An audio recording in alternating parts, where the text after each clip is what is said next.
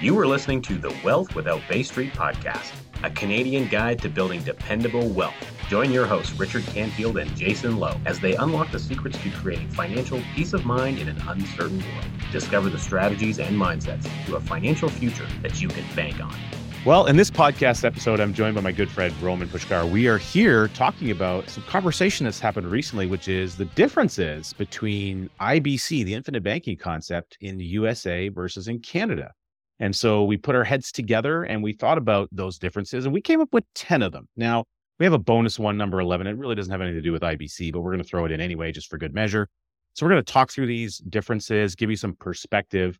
And before we go deep diving into that, Roman, what I want our listeners to really recognize and understand the differences and things that we're going to talk about here are, are more so, I, I think, things that are discussed in the marketplace. And really, primarily, they're discussed actually by advisors and because advisors talk about it, well, then their clients end up thinking about it. But ultimately, a lot of these things don't intrinsically matter because the fundamental principles that Nelson Nash outlaid for us in his book, Becoming Your Own Banker, they are completely applicable regardless of the country that you're in. So the the process of becoming your own banker doesn't change. The tool that we use fundamentally doesn't change. What does change is some of the minutia in the background for the user, the policy owner to understand as they embrace the concept and move deeper and further down the process in their own life. So I just want to quantify that before we get into these differences because no, no, no single one of these things would have any impact on a Canadian or an American choosing to implement this process in their life. So I hope that, that makes sense. Did I, do you think I covered that well enough, Roman?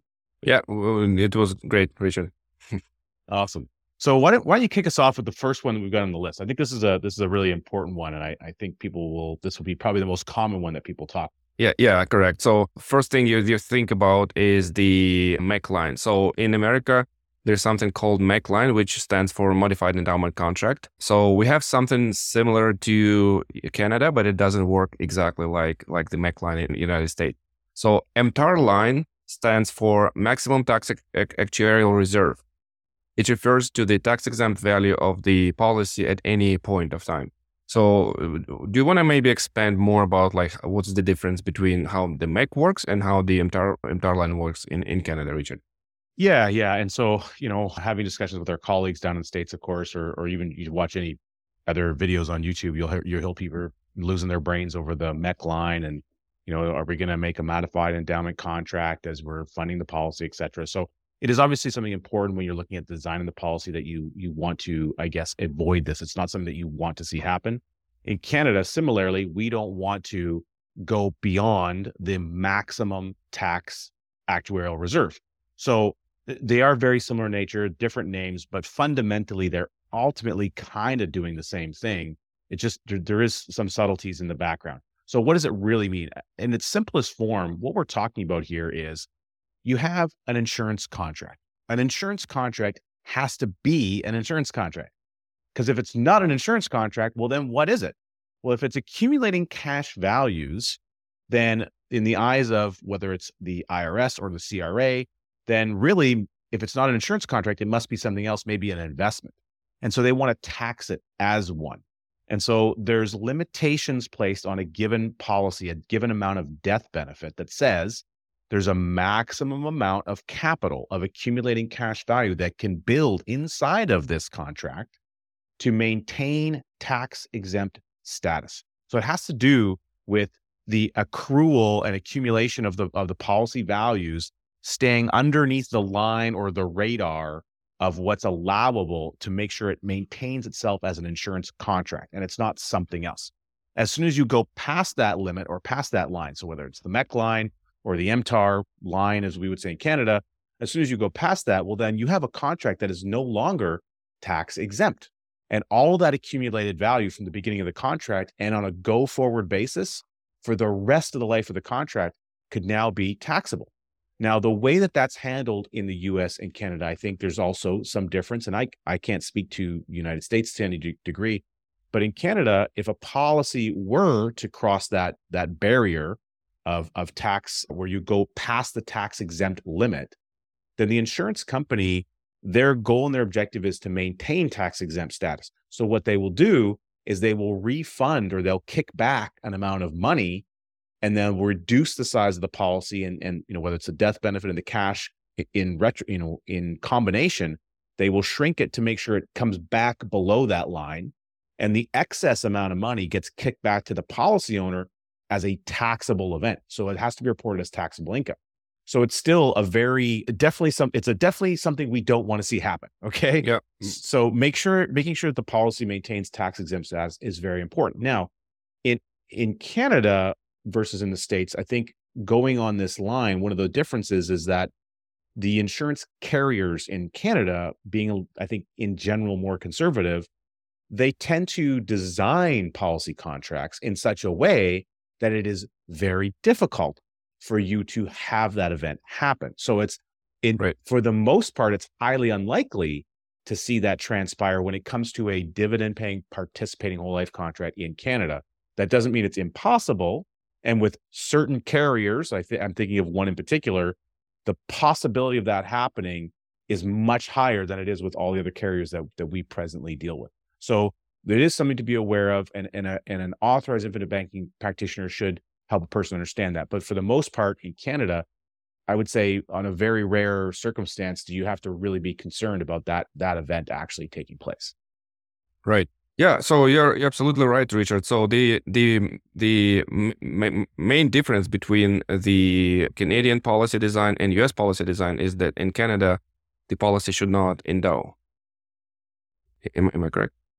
Well, yeah. So MEC line mod- modified endowment contract, it, meaning that if you cross that MEC line, you have modified the endowment contract, right? So, so the the you know in in Canada, the policy still endows because Mm-hmm. it is based on an endowment idea, but that that brings us to one of our you know we'll get to that section in a minute because we have a different differentiator between U.S. and Canada, which has to do with mortality. So we'll talk about that one in a moment.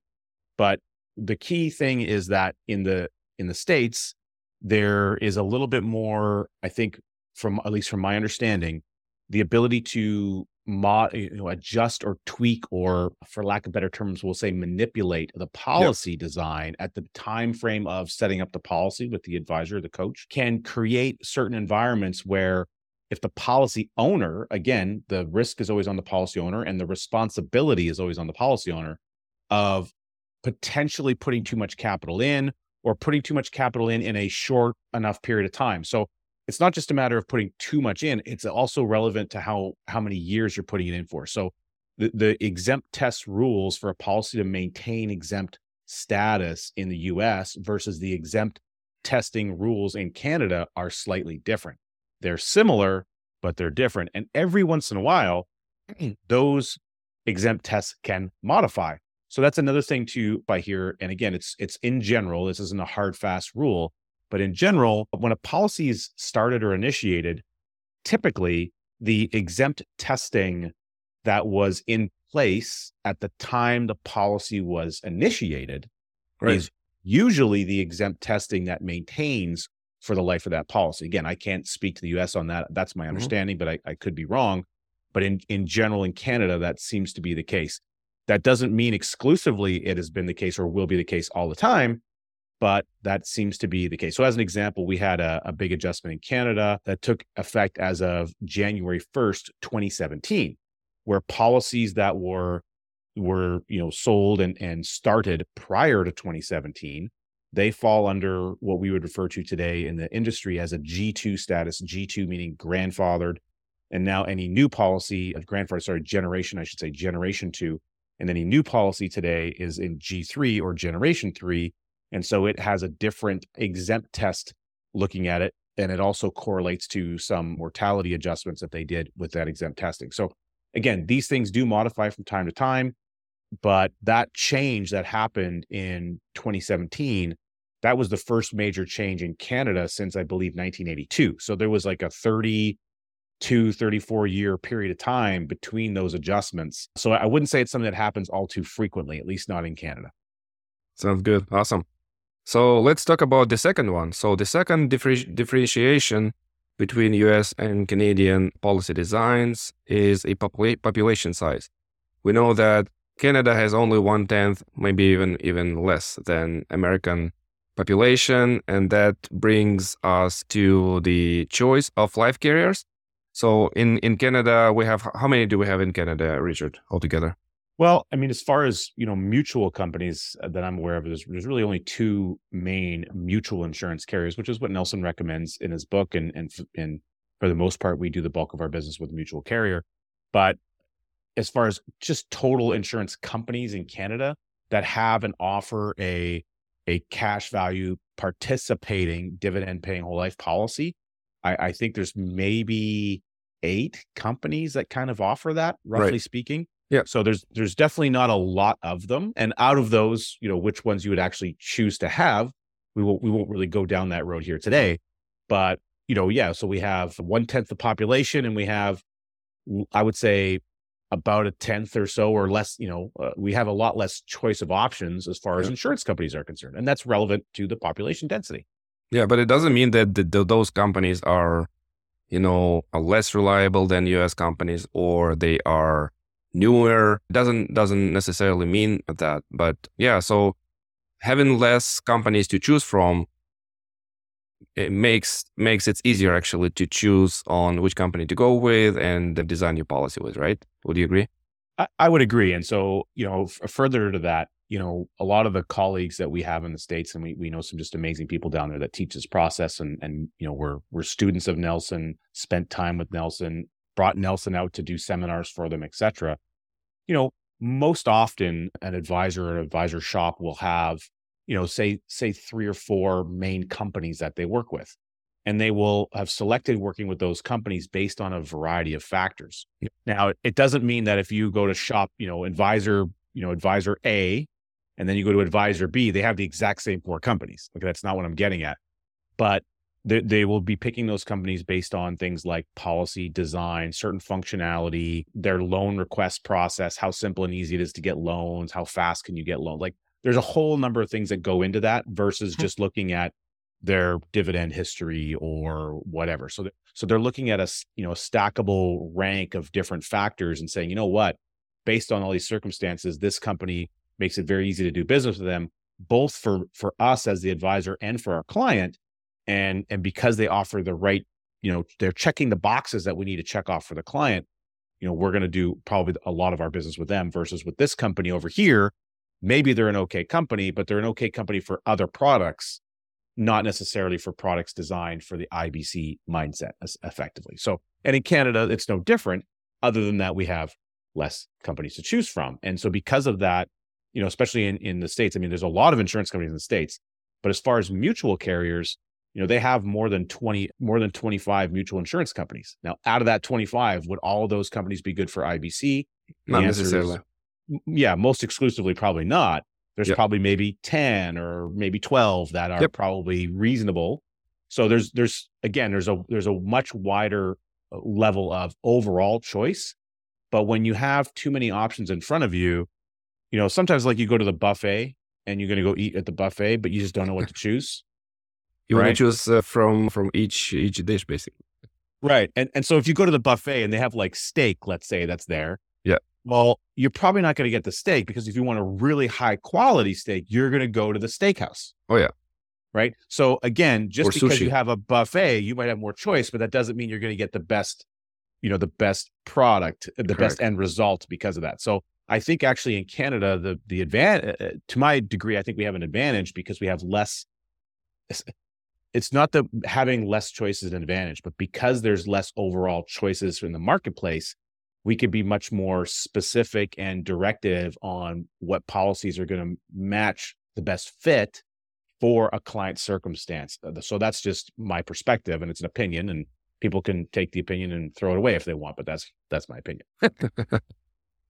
Sounds good. So yeah, let's uh, let's talk about the third one, which is how policy loans work in the life insurance companies. So Let's talk about the differences between the adjusted cost basis, how you take out a policy loan in Canada from a, from a life insurance company, and also if it is different in, in, in the United States. Yeah, I mean, I, I, I, we've listed this as number three. It, it's probably tied for like number one because it, it ties into like this yeah. line yeah. conversation that we had earlier.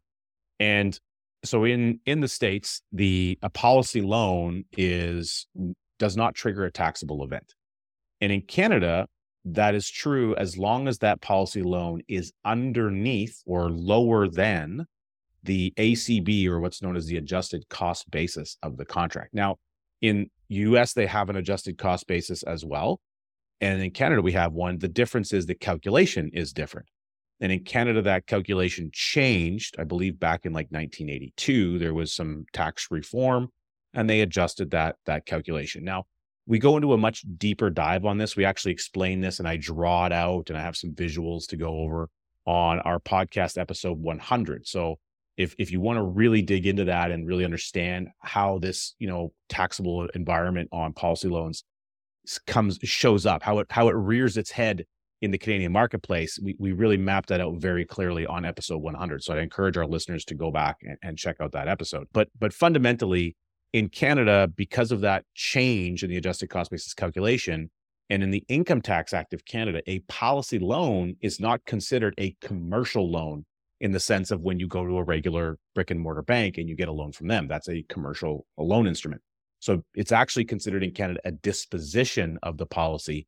And so, therefore, at some future point, policy loan can be and, and in fact most likely as you get to the much later stages of a policy oh, yeah. as you age on will will create a taxable event in canada. Now that is perfectly fine if you know what to do. And so that's why education is so important. So again with episode 100 we walk you through the education necessary to know what can be done and how you can mitigate those tax consequences either mitigate or eliminate Yep. And so Nelson used to say, Roman, banking wasn't a tax plan. It wasn't a function of the tax code. Okay. No. It's about how you how money flows through your life and how much right. of it you control. So if you get any tax benefits, that's just a big fat bonus. So of course we want to be able to have those. One of the tax benefits that every policy is getting in Canada and in the US is the ability to grow on a tax exempt basis as long as you don't mess up the MEC line or the MTAR line in Canada as we've already identified. So or if you if you don't if you don't as long as you don't cancel your policy and then trigger whatever taxable event, right? That's a great a great point. I'm glad you mentioned that, and I I didn't even think to to identify that. Dave, really good point. Yeah, if you've got a big a big policy that you've built up, the reason is the reason that cash value that's accumulating grows tax exempt is because it is a representation of the future death benefit. Yep. So as soon as you cancel the policy, well, it's no longer representing that future death benefit, which means, oh, that's a taxable event. So you have to be anyone who has a policy be very very mindful about you know canceling a policy because that would probably be one of the you know again a good well designed policy that would probably be one of the worst financial decisions I think a person right. should probably make. Right. So awesome.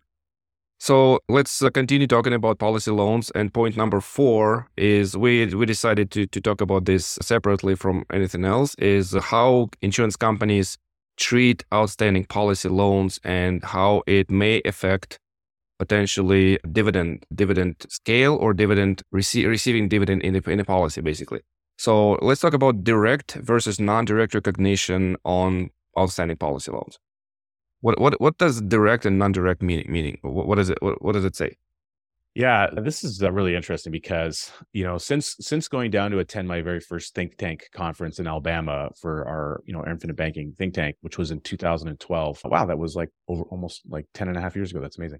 Anyhow, so so you know this this topic is when I first learned about this terminology, and and, and hearing people, it's it's something that seemingly like especially in the advisor community, people mm-hmm. kind of bicker back and forth over. Yeah, and you know there's like there's like the keyboard warriors on the online forums and all the chat the chat you know people yell, basically yelling at people because it's so weird people will yell at yell at one another through a keyboard and say things that you wouldn't say to someone face to face isn't that exactly. really strange yeah so and and all for no real seemingly important reason basically what direct versus non-direct recognition means it means does the life company the life carrier do they directly recognize that a policy loan is outstanding on the on a given policy.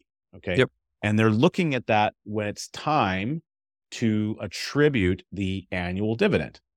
And so in in some companies or in many companies, they may say, oh, well, because you have an outstanding policy loan, we're going to reduce the potential dividend that you might receive versus a same the same policy with the same company that did not have an outstanding policy one. Correct me if I'm wrong, Richard. These companies may potentially charge a lower interest on policy loan.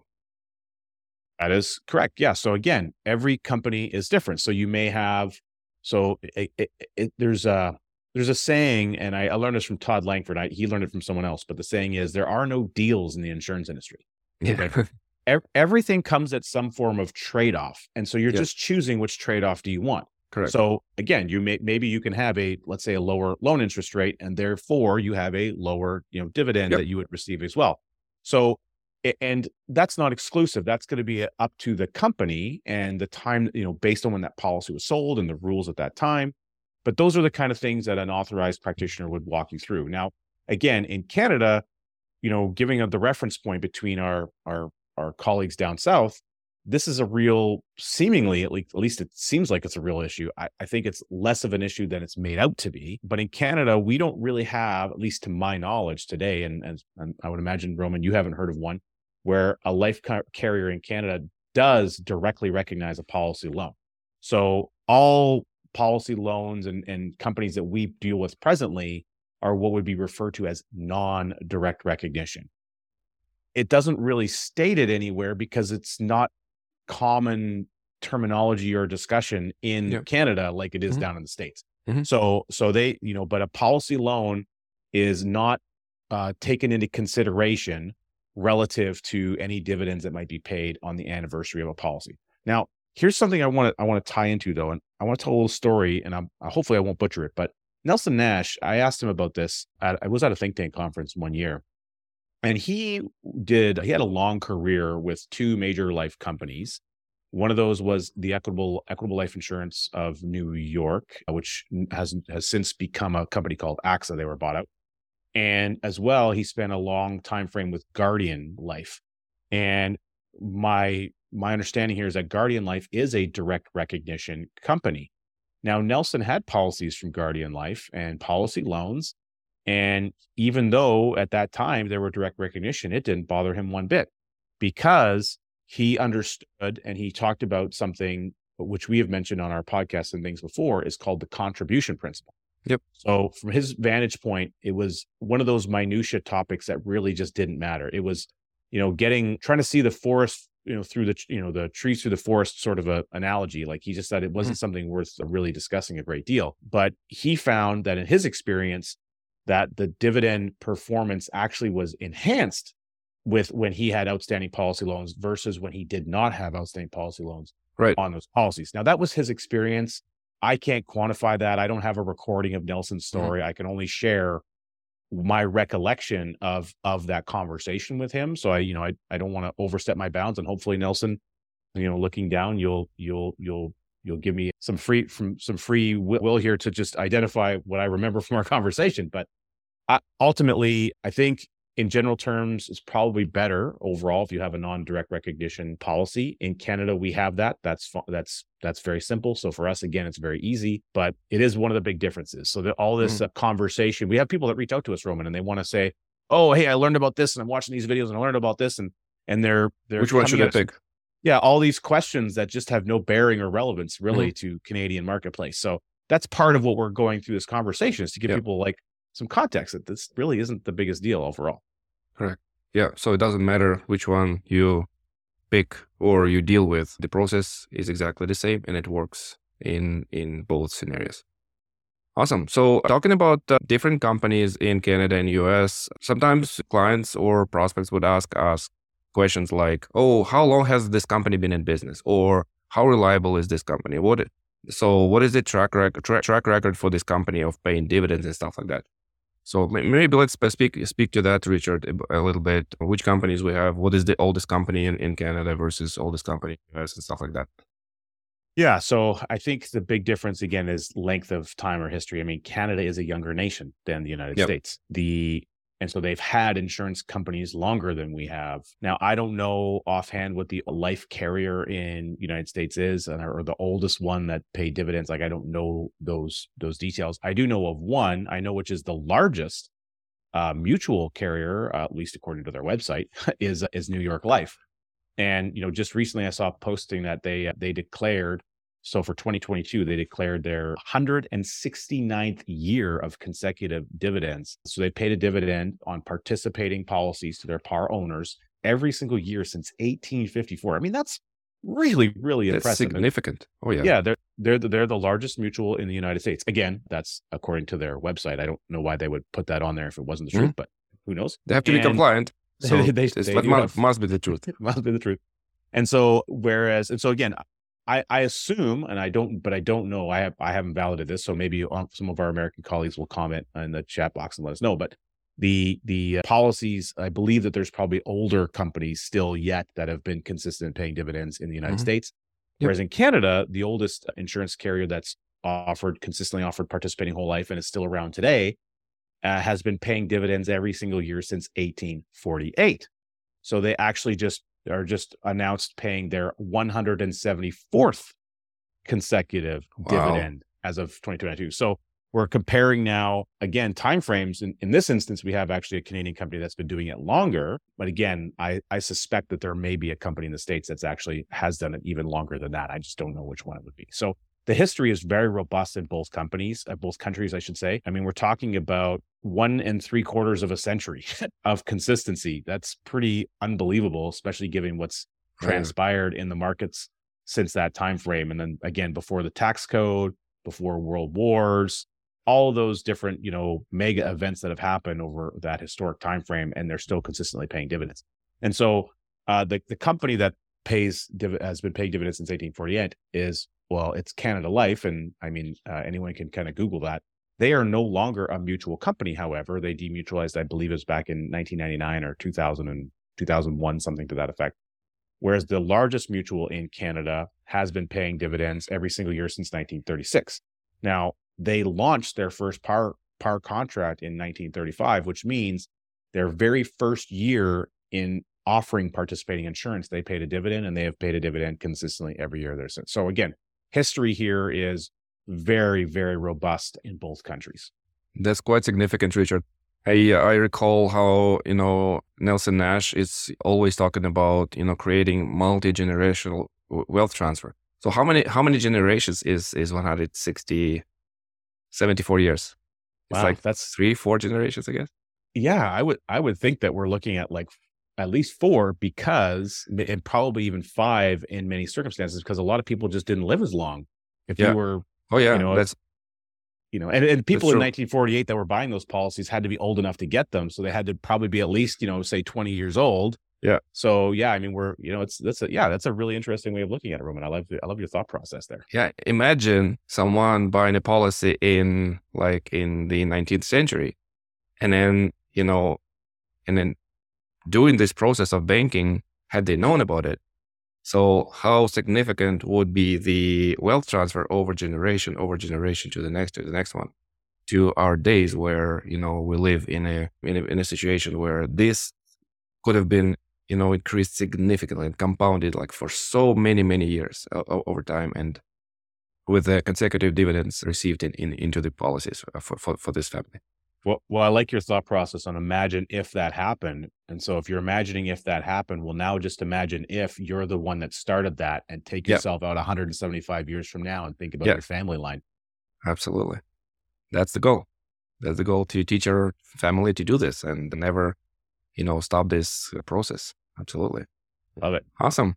So, talking about mortality, talking about the longevity of human life. So, policy designs in Canada, this is point number one. Policy design in Canada usually goes to age 100 based on the mortality table that Canadian companies use versus American companies. They're using it a little bit different. So, what is what is the what is the other one that Americans use, Richard? So yeah, so the the the actuarial design that the that they use to engineer the policy is based on a lifespan, you know, a theoretical lifespan. So that for the many years it's been to age 100. The United States used to operate on that, and they made a change. I don't I don't know when exactly. I believe it was in the last you know 15 years or so. They modified their their life expectancy table, their mortality table to age 121. So Mhm. now if you go get a whole life contract in the United States, it's based on a what's called an L121 or a life to age 121 contract. Right. Whereas in Canada, we still operate on a life to 100 contract. So the mortality table is still based on age 100. Now they did make an adjustment on on the exempt test around the mortality table back. That's that that 2017 January 1st 2017 adjustment. So that allowed for some modifications to policy design based on the exempt testing in that yep. same you know you know fictional life period but uh, yeah the, the actual mortality age that all contracts are based on as of today is still age 100 in canada right so the policy basically becomes paid up at age 100 in canada and it becomes paid up at age 121 in the us is, is, is that true that's correct so if you live past either either of those dates you yep. don't have to pay any more premium and the policy is because it's a whole life contract, the policy is still enforced and it still continues right. to earn basically dividends. And it's just that now the cash and the death benefit will have matched. So the so the design, fundamental design of the contract is that the cash value must grow to equal the whole life, whatever the whole life death benefit is at that age. So 100 in Canada, 121 in the States. So a lot of people, obviously the States would say, well, this is even better because it means I can, I can get more money into the contract over that period. So there's, there's there's no advantage or disadvantage either way. I don't, I don't think they're both fundamentally great, but uh, you know, I'm personally, you know, moving towards a longevity mindset. So hopefully I make it a real long way and I'd like to go a long way past 100. And if that's the case, right. I'll, I'll be happy either way. And I suspect eventually if that continues to happen, Canada will follow suit with changing the age at some time, but there's been no indication that they, they intend to do that at, at any time presently. Yeah. Sounds good. So number seven, stock versus mutual companies or mutual holding companies in Canada and United States. So so what what exactly like is the difference between United States and Canada? Well, I don't know intrinsically all the differences. Mm-hmm. I I I know that there's definitely some fundamental differences in how we regulate the insurance industry between the United States and in Canada. In Canada, we're mm-hmm. probably anyone listening realizes that we're pretty well regulated here. So in the, both countries have stock companies. Stock meaning that they they are you can they're listed on a stock exchange. You can go buy stock in the company.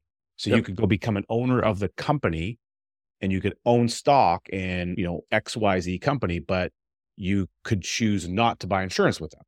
Whereas if you own participating insurance, you're an owner in their participating account, but you don't also own stock. So that's kind of the fundamental difference. And in a mutual insurance carrier they don't they're not publicly traded so they they don't have stockholders or stock owners you can't be an investor in them the only thing you can do to be an owner is to own participating whole life by owning the whole life you now participate in the profits that is the ownership mechanism by which they would yeah that people basically become an owner. There is no other owners right. other than the, the policy owners.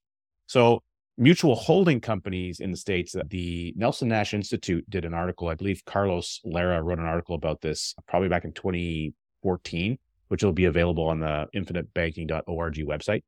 And it was in the larry lara murphy report and they talk about mutual holding companies which is kind of like where where a company got like purchased and then they took the the the existing par pool or company and they kind of segmented it so it was like its own little miniature company mm-hmm. with like an umbrella company around it something right. to that effect and so my and this is my personal perspective my take in in reading carlos's article and, and understanding a little bit more about these mutual holding companies i i think fundamentally the stock companies in canada are more more closely aligned to that environment what what they would refer to as a mutual holding company in the US. Now I I'm not a I can't validate that. It's just my opinion again, mm-hmm. but I think if you you know if anyone were to read that article they might they might come to a similar conclusion.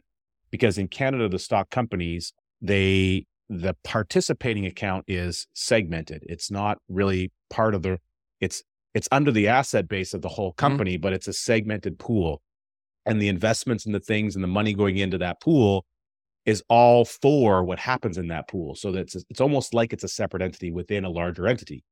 And the dividends that are paid are now based 100% on what that participating account does. And when a dividend is declared in a stock company, the the dividends, you know, go to the participating owners. Yep. There's a small amount of what's called dilution where a little bit of that money can be trickled out to this company to the to the parent company. Right. However, in Canada, it's very well regulated. Now, I did a video on this where I explain it more with Vern on the Bankers Vault channel, and that that as a that sliver of dilution is very well regulated. So in Canada, it's not like the stock companies could just all of a sudden vote and say, "Ha, instead of paying dividends to all those participating owners, just send all the dividends to us and those guys and you know, screw those guys. Like they can't do that. They're not allowed. It's not it's not possible. So there's a very small sliver that is limited that can be exited out of the participating pool pool and go to the mm-hmm. stock ownership side of the company. So that that's part of where awesome. the limitation I think is with the I would I would almost place it as an advantage in Canada on the difference between stock versus mutual companies. Right.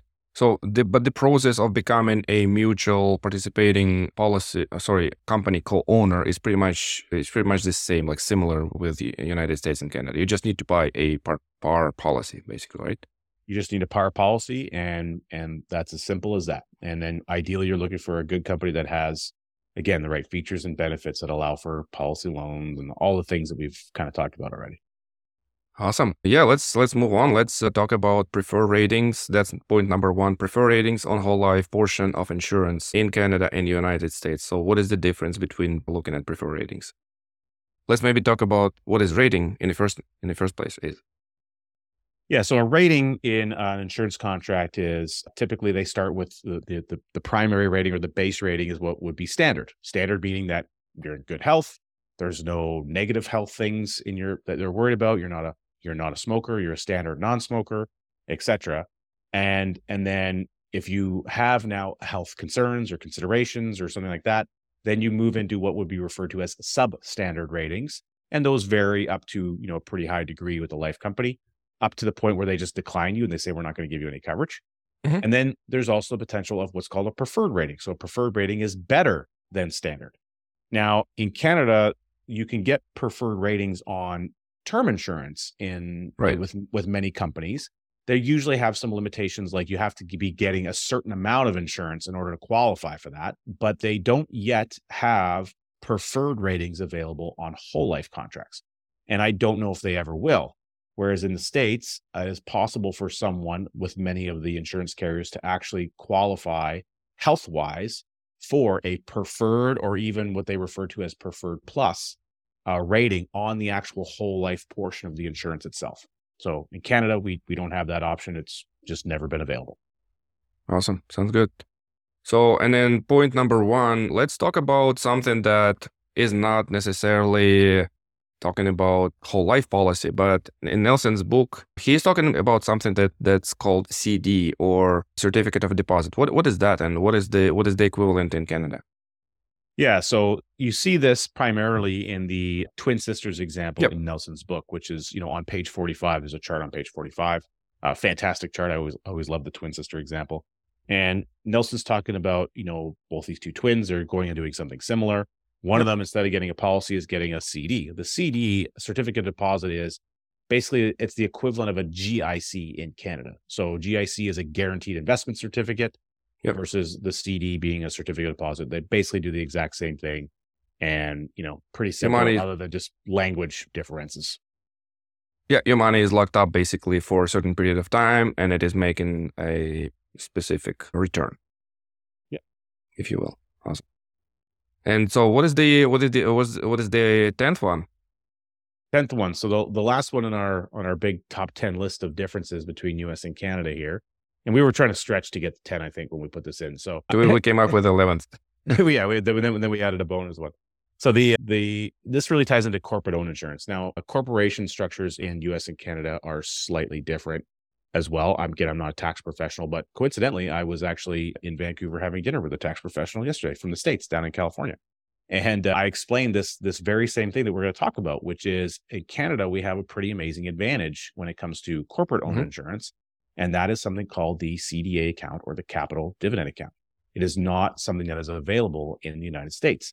And so actually it was kind of a, a fun experience to be having dinner with with a CPA who works for one of the one of the major firms in the United States mm-hmm. and explaining what the CDA was because she was unfamiliar with it. So we had a little bit of a conversation about that and, and how how life insurance often plays a role and one thing that triggers, one of the most common things that triggers capital dividend account value being created inside of a Canadian privately controlled corporation. So it is, it is a really powerful way to be able to extract capital at a tax free basis out of a Canadian controlled private corporation um, by having the CDA account. So we have a great podcast episode that we did with uh, Henry Wong, episode 117 on the Wealth Without Bay Street podcast. I think it was called Business Owners Avoiding Paying Tax Legally in Canada. and and so there's many things that Henry walks through in that example and he kind of phases people through different different uh, items of, of the tax realm as you go through stages. And in that he did discuss the capital dividend account. So that's a great resource for people.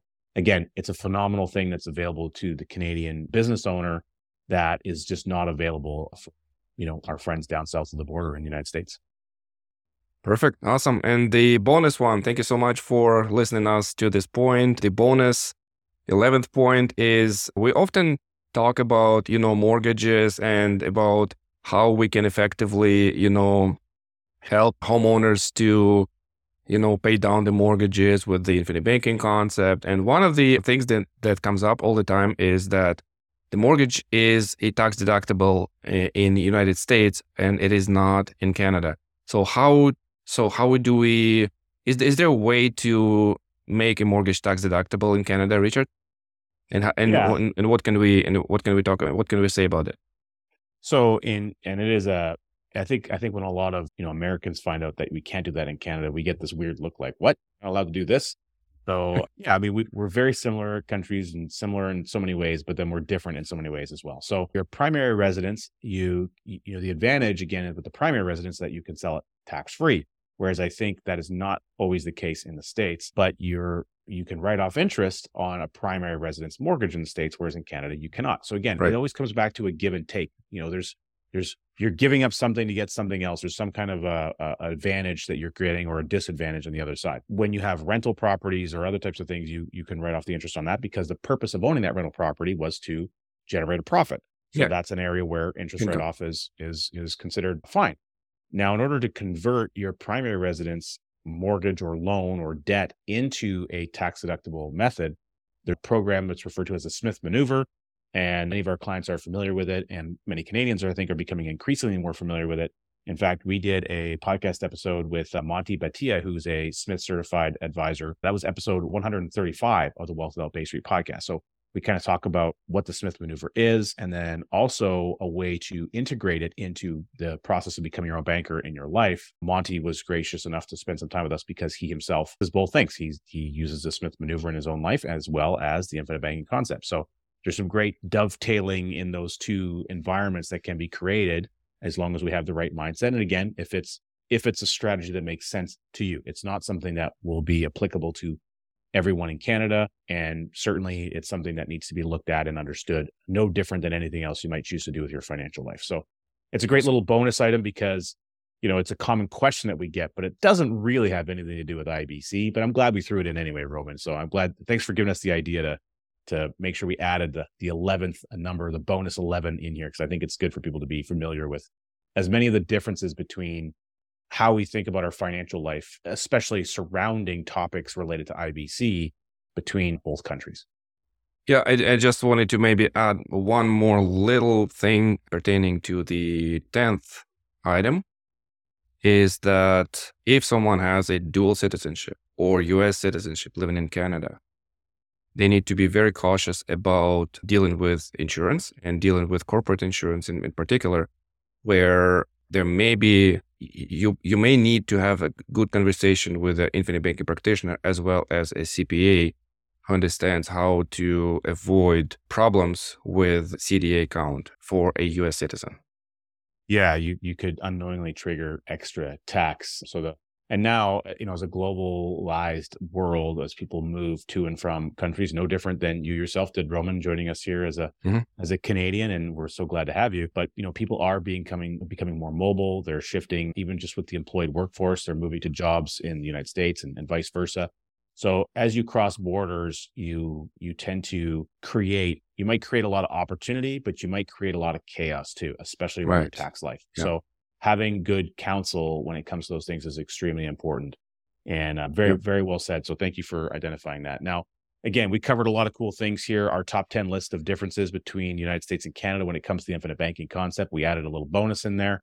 And we really want to thank everyone for tuning in today and stay tuned for next week's episode.